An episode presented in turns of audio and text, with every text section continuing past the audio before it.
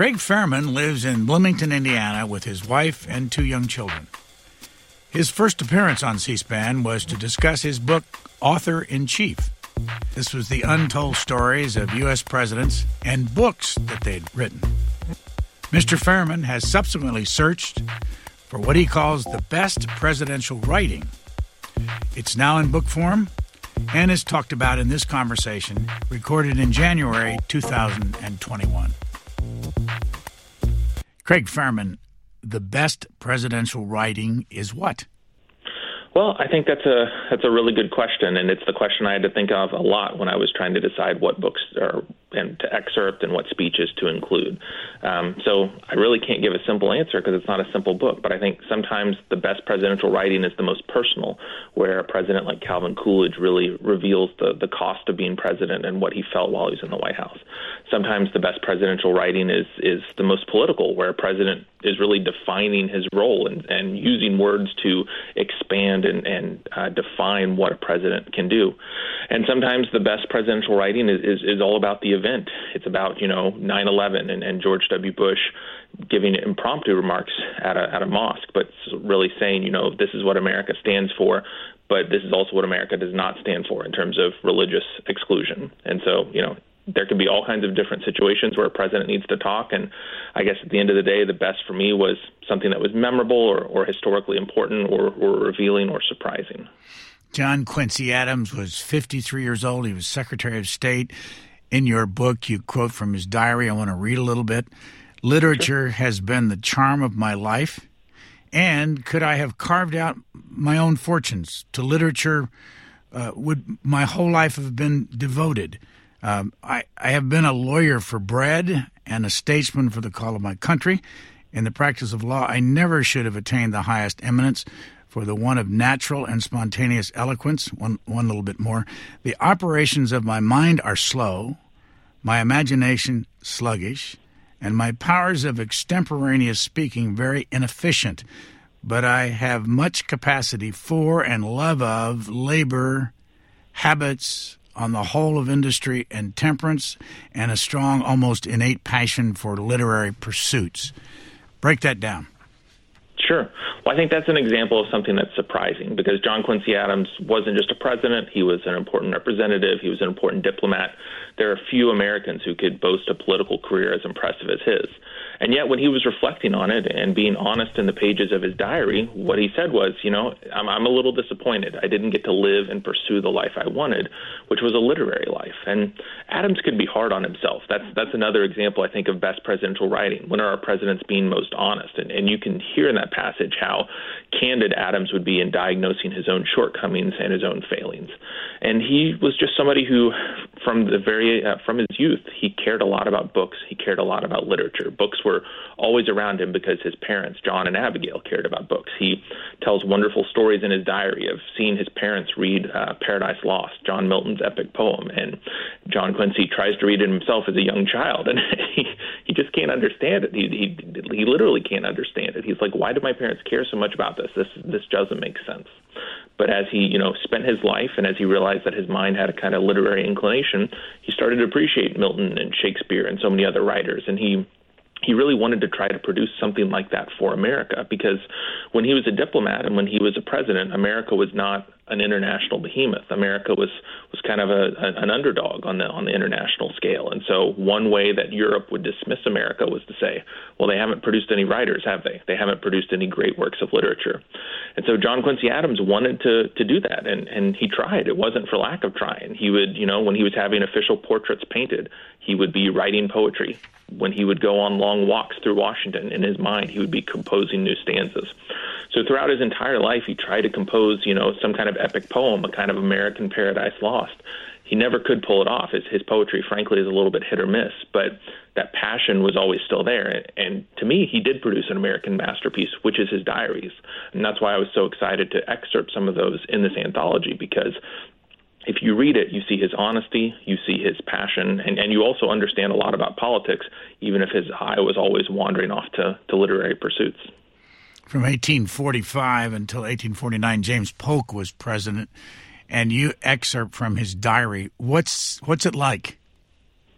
Well, it's a you know it's not quite as good as John Quincy Adams' diary, perhaps, but it's still a really revealing document. And one thing I wanted this book to do is is to not just reveal the best presidential writing, but to reveal the presidency itself.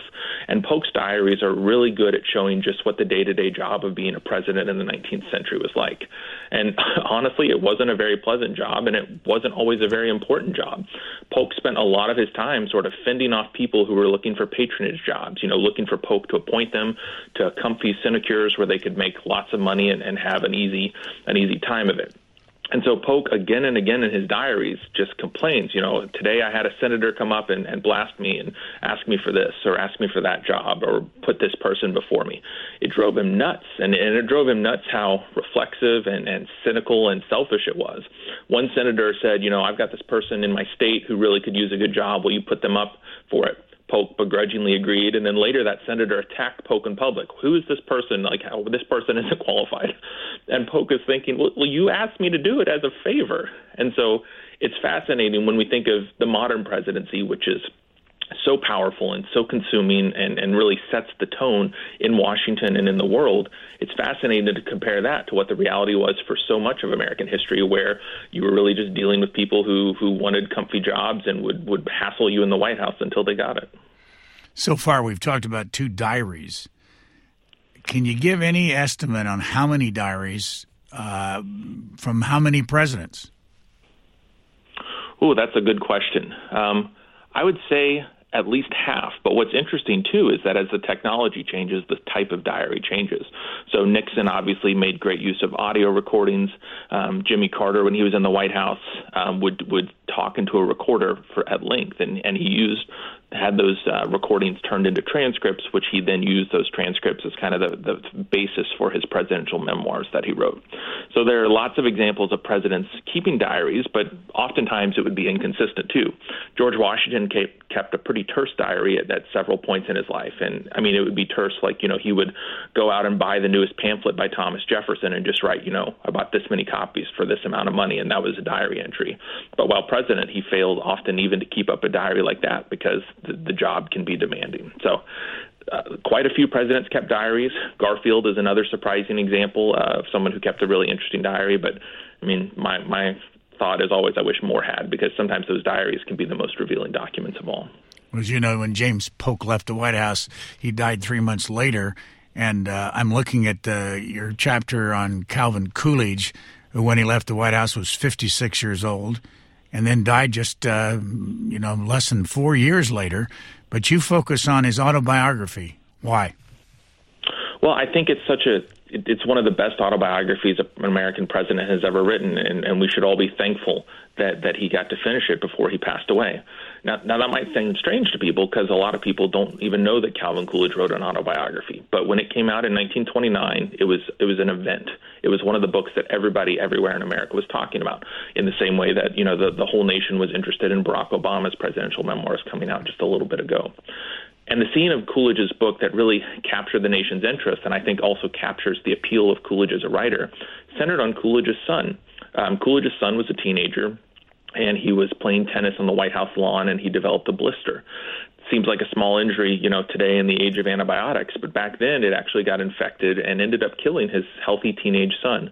And Coolidge writes so movingly in his autobiography about, you know, sitting there next to his son, knowing that he, Coolidge, was the most powerful person in the world at that point, but he had no power to save his son who was dying right there in front of him. And Americans knew that this had happened. You know, there had been radio broadcasts of the boy's funeral. It was something that the entire nation had grieved about.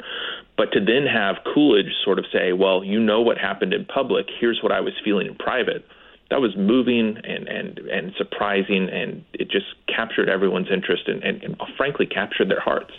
And it did that because Coolidge was such a good writer. You know, he really rose as a politician because of his literary talents. Again, not something we would think about today when we think of Silent Cal, but he was a fantastic writer, and I include some of his speeches before his presidency and during his presidency. There's a speech where he welcomed Charles Lindbergh home. That's a really interesting example of a president talking about an event.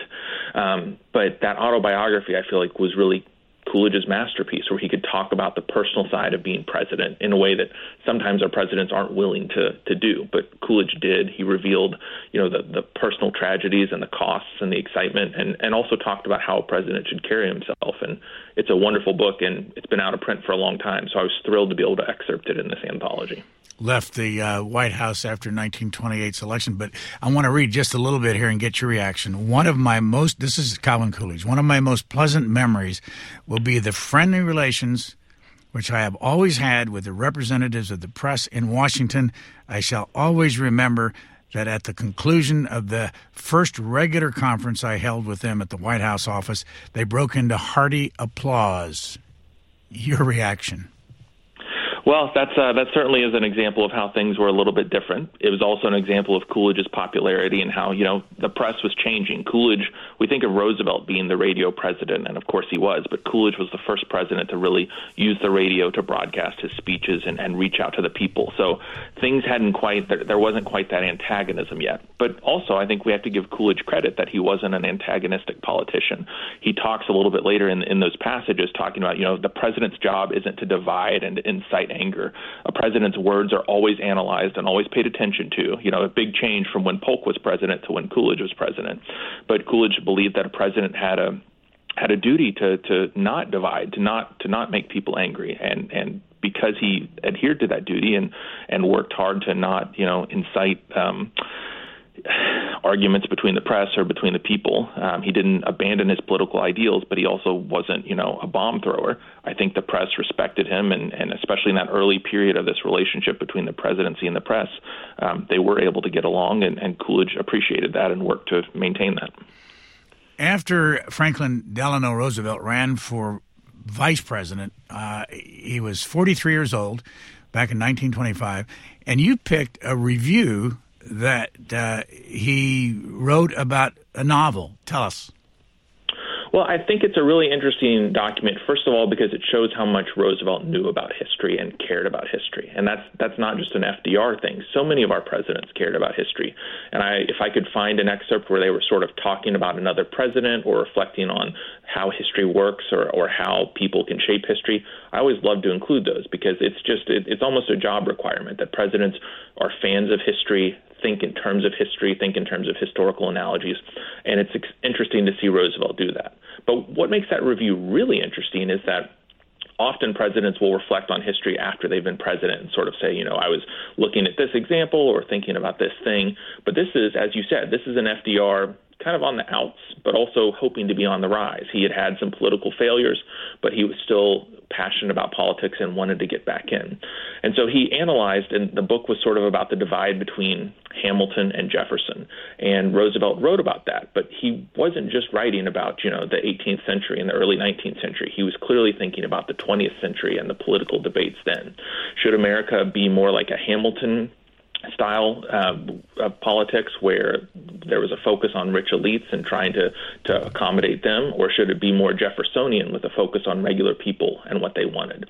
And you know, you read the review, you can see where Roosevelt's passions lie, and he talks about, you know, we have plenty of Hamiltons running around right now in our politics, but is there a Jefferson? Is there somebody who can unite and bring together the interests of the regular people and stand up for regular Americans? Is there a Jefferson on the horizon?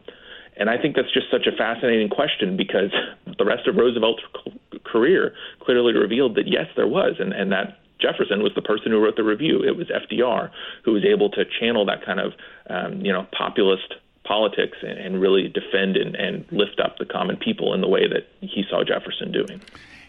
In the review, he and he's talking about uh, Claude Bowers is thrilling, as he says, Jefferson and Hamilton. Uh, I wanted to ask you because you've had to do a lot of reading for this book. Were you able to read that novel? I yeah, it's it's a it's a book of historical nonfiction, but yeah, I, I have read it. Bowers is a he's a wonderful stylist and, and a wonderful writer, and, and he and Roosevelt sort of corresponded behind the scenes as well. With supply chains becoming more complex, you need to stay on top of the latest logistics developments. So, if you work with logistics, you need the Beyond the Box podcast from Maersk. It's the easy way to keep up to date with everything from digital disruption and logistics to the need for supply chain resilience in today's market. Find out more and keep ahead of the game with the Beyond the Box podcast on logistics insights at maersk.com/insights. Next President Harry Truman from his memoir 1955. What do you remember? Well, Truman's memoirs is two volumes, so there's a lot to choose from. But the the scene, I, it was a no-brainer for me. I, I'd read the memoirs a couple years ago, and I knew immediately that what I wanted to include were two passages. One was an example of what we were just talking about: presidents talking about history, where Truman writes about you know how he first got history books as a child. His family didn't have a lot of money, but he relied on the local library and, and a book that his mother had bought him that he just read again and again. But he also relied on a high school teacher eh, that really helped shape him and, and give him a love of history. And so I just think it's fascinating to think of a president, um, somebody who shaped so much of America in the 20th century, getting his start with a great high school history teacher and getting his start with a great public library. And so I wanted to include that.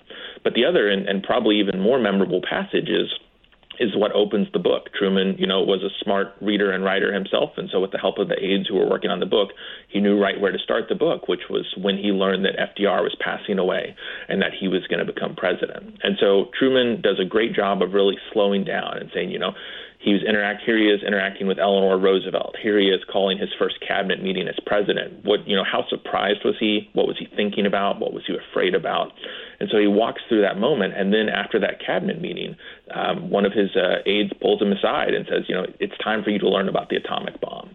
And what an important moment, uh, not just for American history, but really for the, for shaping the presidency, because that that atomic power really um, revolutionized and expanded what presidents could do and, and what presidents could choose not to do.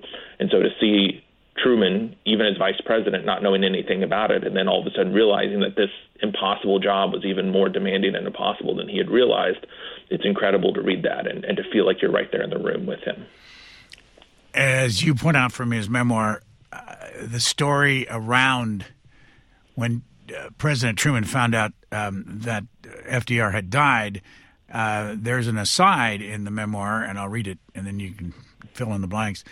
This is Harry Truman talking. I recall wondering whether President Roosevelt himself had had any inkling, inkling of his own condition the only indication I had ever had that he knew he was none too well was when he talked to me just before I set out on my campaign trip for the vice presidency in the fall of 1944.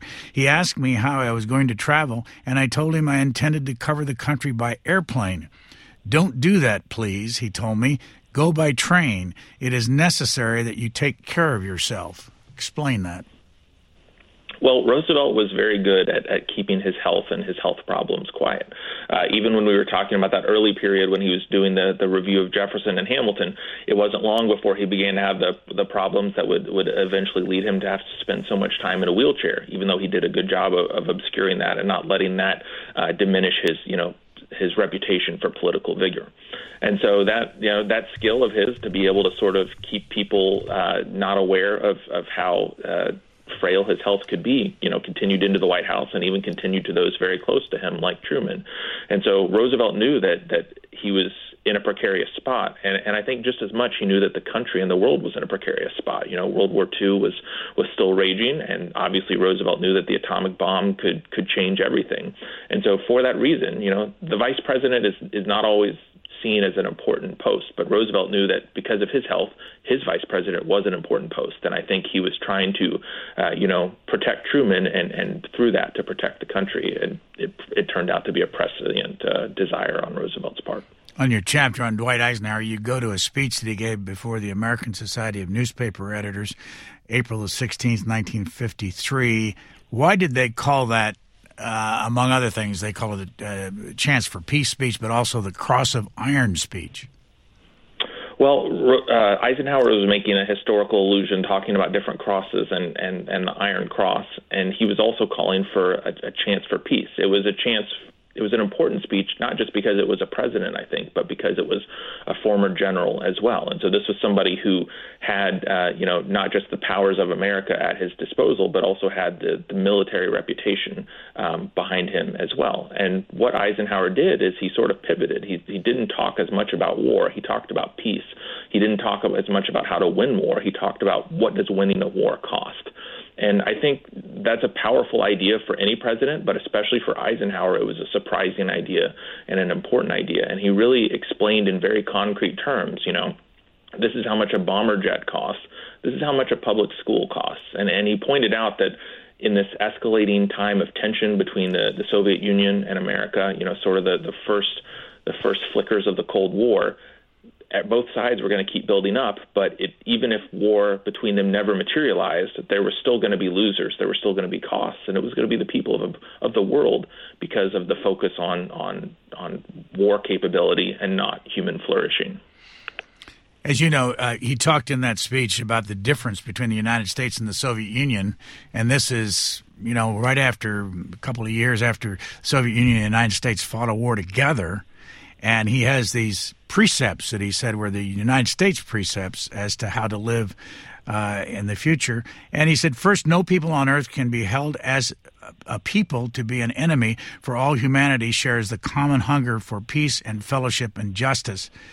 He had four points. I'm not going to go through all of them, but I want to jump to the third. Any nation's right to a form of government and an economic system of its own choosing is inalienable. Then he says in the fourth one, any nation's attempt to dictate to other nations their form of government is indefensible. How does that fit with what's happened to us in the last uh, 50, 60 years? Well, it's it's a really good question, and it gets at I think one of the big themes of the book, which is how presidents view their foreign policy. Um, you know, famously for so much of American history, it was the Monroe Doctrine, which James Monroe uttered in a speech, but was actually in large part written by John Quincy Adams behind the scenes. But that was this idea that you know America was was its own nation. It didn't want the interference of other people, and it didn't want to interfere with other people. It had its hemisphere. Europe and the Old World had its hemisphere, and, and they shouldn't interact or or interfere with each other any more than is possible. That's obviously a big change from that, even to what Eisenhower is saying, where Eisenhower is saying, you know, America can interfere if other nations are interfering with uh, and trying to dictate the terms or trying to push fascism or communism where uh, another nation might not necessarily want it. But then we have another, perhaps even bigger change going forward, where America starts focusing on, uh, you know, interfering and setting up and changing the, the ground rules for, for other nations, whether that was motivated by political interests or economic interests. Um, you know, that's something that historians have debated and will continue to debate. But in my book, I wanted to kind of give readers the primary text. So even if they would need to read more to get you know into the the nuances of any particular presidential debate, they could see how much this was changing, how presidents and their idea of what an international America should be changed radically and, and how it changed in large part through presidential speeches. You know, what changed this was America's military might, but it was also different American presidents defining the, the goals of that might for themselves. And, and those speeches really constituted America's evolving uh, international clout. On October the 26th, 1963, John F. Kennedy, one month before he was assassinated, went to Amherst College in Massachusetts to uh, you know, commemorate the life of Robert Frost. What was your take on that particular speech? Well, Kennedy, uh, through the help of people like Ted Sorensen, but also through Kennedy's own careful work too, produced so many memorable speeches and, and so many great lines.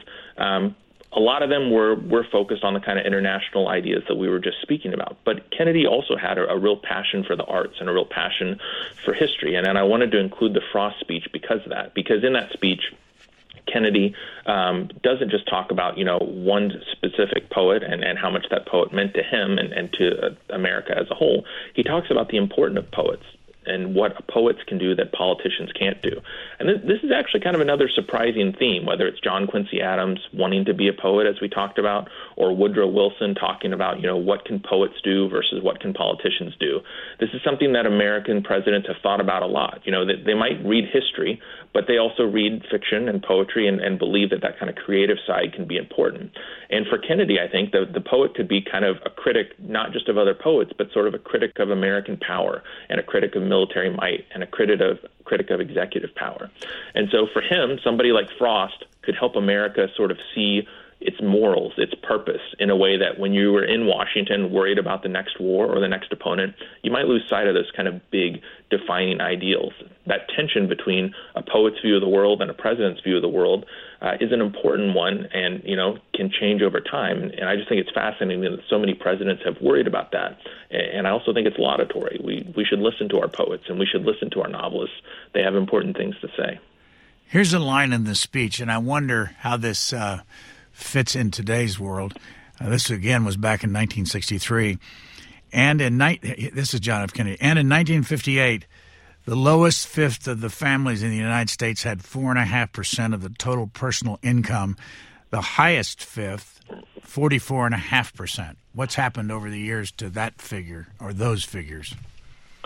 I don't have the specific figures off the top of my head, but I know that that divide that he was diagnosing has, has become much more stark um, and, and really accelerated, you know, in the 80s and the 90s and, and even during the pandemic we're living through now. So it's it's fascinating that Kennedy was so focused on this. Even more, Lyndon Johnson, with his desire for a great society and and you know the the kind of uh, platform he was pushing for to, to help with inequality. It seemed like a pressing issue for them then, but but it's only become uh, you know it's it's gotten worse, not better, and, and it's something that politicians are still struggling with, whether it's stimulus checks or or other approaches that can kind of help out all Americans and not just the the one percent. A lot of presidents didn't make your book are there presidents in the past that wrote absolutely nothing that you found interesting? Um, I guess it, it, sort of gets back to that idea of what is best presidential writing. You know, somebody like James Buchanan was a terrible writer in addition to being a terrible president, so it was you know it was easy to to exclude him.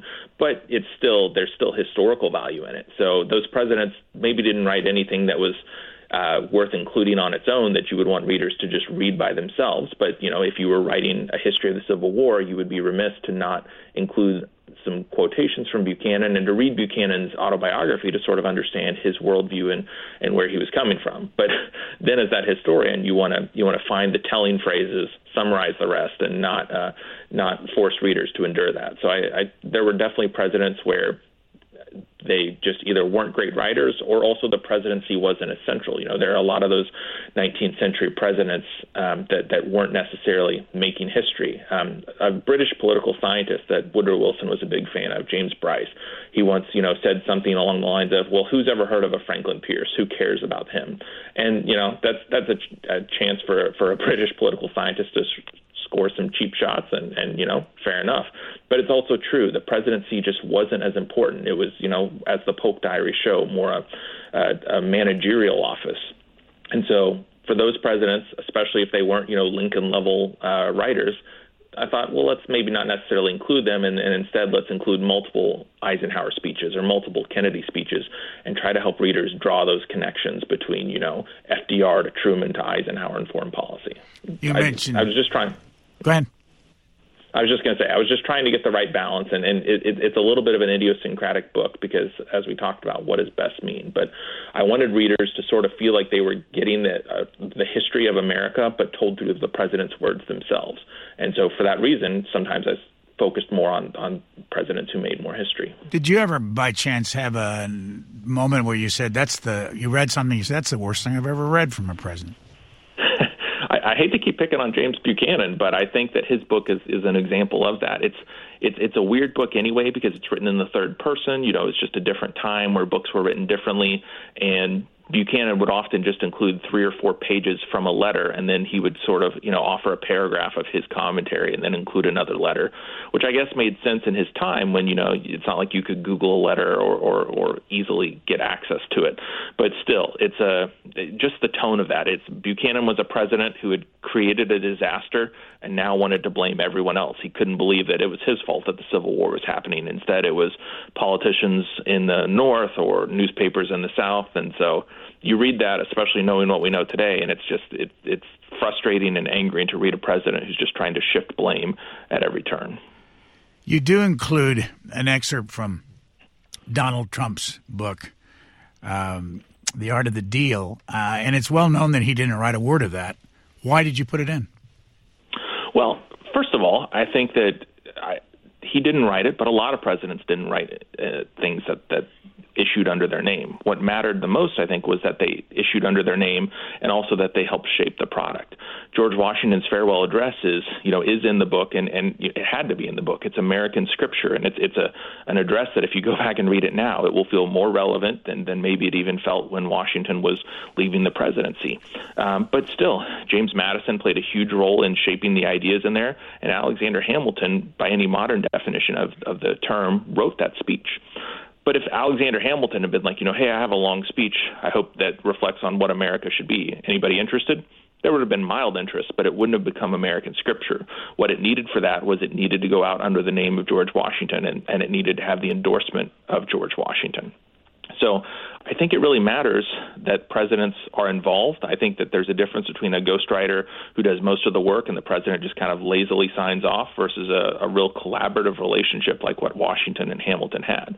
But Trump's first book had that kind of collaborative relationship, and it was an important book in terms of setting up his ideas and his celebrity. Before Art of the Deal came out, he was, you know, a New York City figure.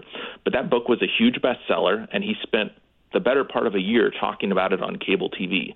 So long before there was the Twitter feed or the Apprentice TV show or anything else, that book lifted Trump up, and because of that, it's it's an interesting book um, to to use to understand how he sees politics and to understand how he sees politicians. Some of the excerpts I included were his reactions on Reagan and, and Carter and other presidents, and so I do think that that book, even today, is a, a useful way to understand him. If you had a couple of hours, free hours, and you had to choose between writing or reading, which one would you take first? I think I would choose reading.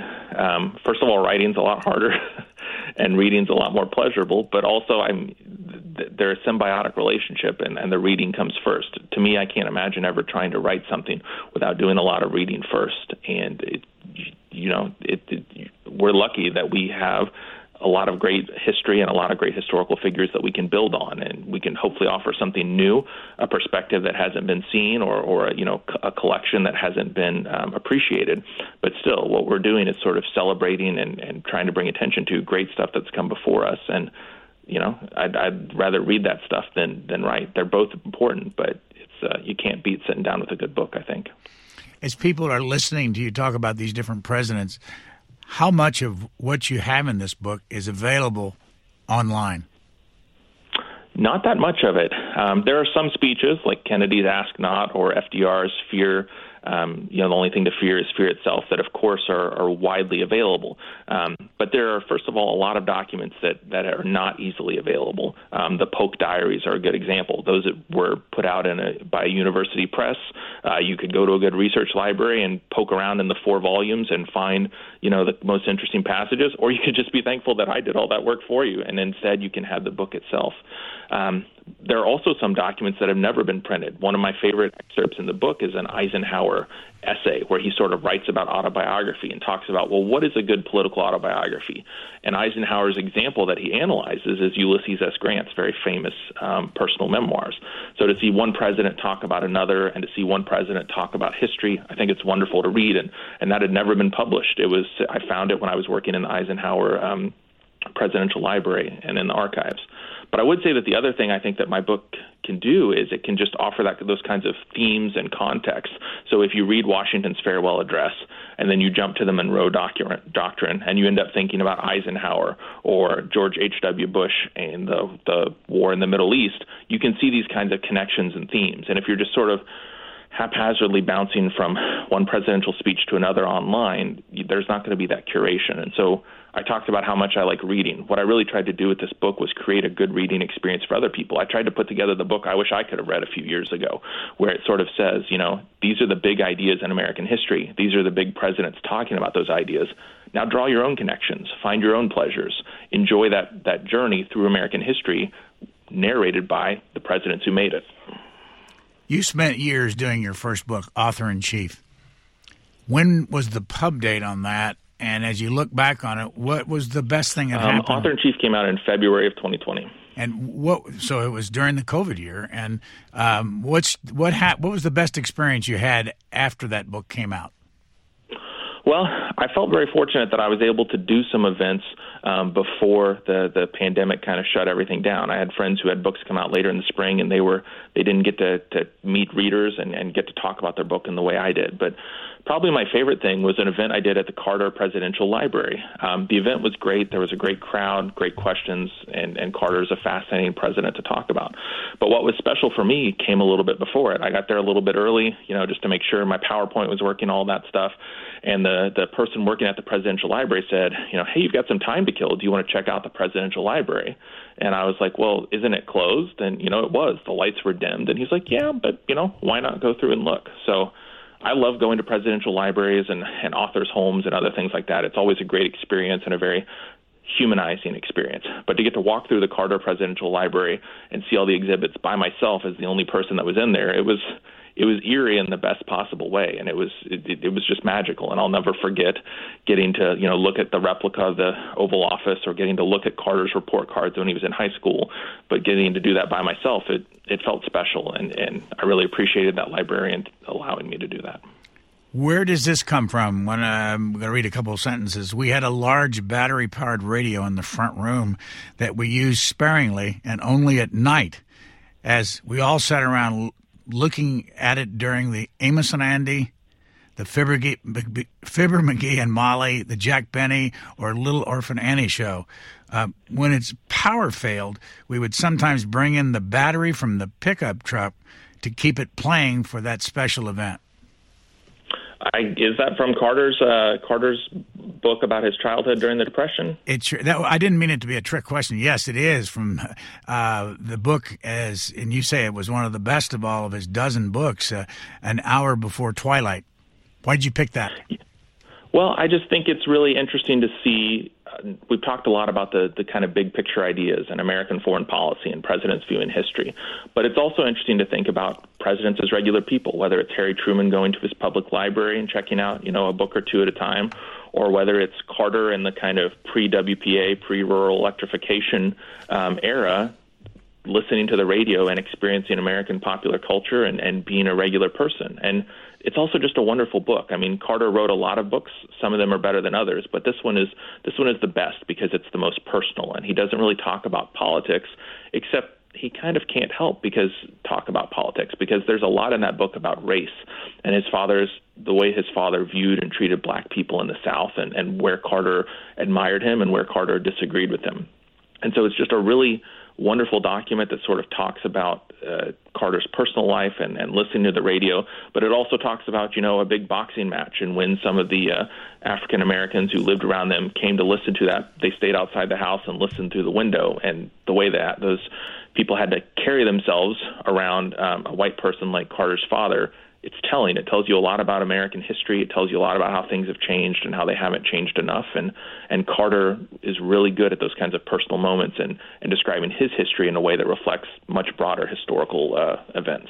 What's the difference between your first book, Author in Chief, and this book, which is called The Best Presidential Writing? Well, I hope that they work in tandem. Um, but my first book is it has a lot of original research and really tries to to define, you know, why did presidents write? What did they write, and how did it make a difference? What did they read?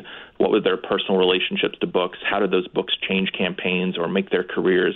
And there's a lot of stuff in there that even if you're a big history buff to begin with, you're going to find new stories. You're going to find out that Abraham Lincoln wrote a best-selling book that helped propel him to the White House in 1860. But then in the other book, I really tried to step back and let the presidents themselves do some of the explaining. So I, I hope that the first book kind of offers the context for why presidents write and, and why their writings can make such a big difference. And then in the second book, it's well, let's just look at those writings themselves. And you know, the second book touches on a lot grander themes, whether it's foreign policy or uh, you know inequality or race relations, or all the different things that Americans and American presidents have worried about throughout time. And you can see presidents talking about it. But the first book is, I think, a little bit more humanizing and kind of goes behind the scenes and talks about the presidents as people. So I would hope that the books would work really well in tandem. I, I would maybe read Author in Chief first, but hopefully either book can help you see a new angle on history because I know I learned a lot and, and was able to really appreciate American history in a new way through both of them. Some quick biographical information. Where are you right now? I am in my house in Bloomington, Indiana. Where are you from originally? I am from a small town um, called Dillsboro, Indiana, in the southern part of Indiana. Maybe not close enough to call it Lincoln Country, but you know, if you know Lincoln's background, then that's that's a good approximation of mine. And where did you go to school? I went to college at the University of Southern Indiana, which is a college in Evansville, Indiana, and then worked on a graduate uh, a graduate program at Yale. Uh, never quite finished the PhD, but but spent a few years there. And besides writing, what else do you do for a living? Um, I teach some. Um, I read a lot. As I said, the reading and writing are hard to extricate. And then I spend a lot of time chasing my kids around. They're two and four, and my wife is a book editor and, and works here from home in Indiana too. So we kind of trade off the kids and the work and do uh, do as much of it as we can. Last question: If you had to pick somebody in your life that was responsible for getting you interested in reading and writing, is there somebody? Yeah, I think I would pick my parents. Um, we didn't really have, uh, we had a, a tiny TV in our house growing up, a little black and white TV, um, because I think my parents wanted us to mostly care about books. And so I talked about Harry Truman um, going to the library. Well, I went to the library a lot too. And so there was me and my three sisters, and my mom or my dad would take us to the library, and we would each get like one of those milk crates that we could fill full of books. And eventually we sort of exhausted the, the library resources in, in the rural part of Indiana where we were from. And so my mom would put us in the minivan and drive us all the way to Cincinnati. And she sweet talked a librarian there into letting us have borrowing privileges so we could get even more books. So I, I don't think I appreciated it at the time. I just thought, man, we've been in this car for a long time. When are we finally going to get to the library? But looking back at it now, I can see that my parents cared a lot about books in their personal life and they cared a lot about books for their kids. And I think there's something really American about that. You know, whether it's our presidents or whether it's the people who like to read books about it, America has a long tradition of people who like to read and like to read for ideas and like to read for self improvement. My parents were in that tradition, and, and I'm thankful that they made sure that I fit into that tradition too. Thank you, Craig Fehrman. Thank you. Thanks for listening. Please rate, review, and subscribe to this podcast wherever you get your podcasts. We would love to hear from you. You can email us at podcasts at c-span.org.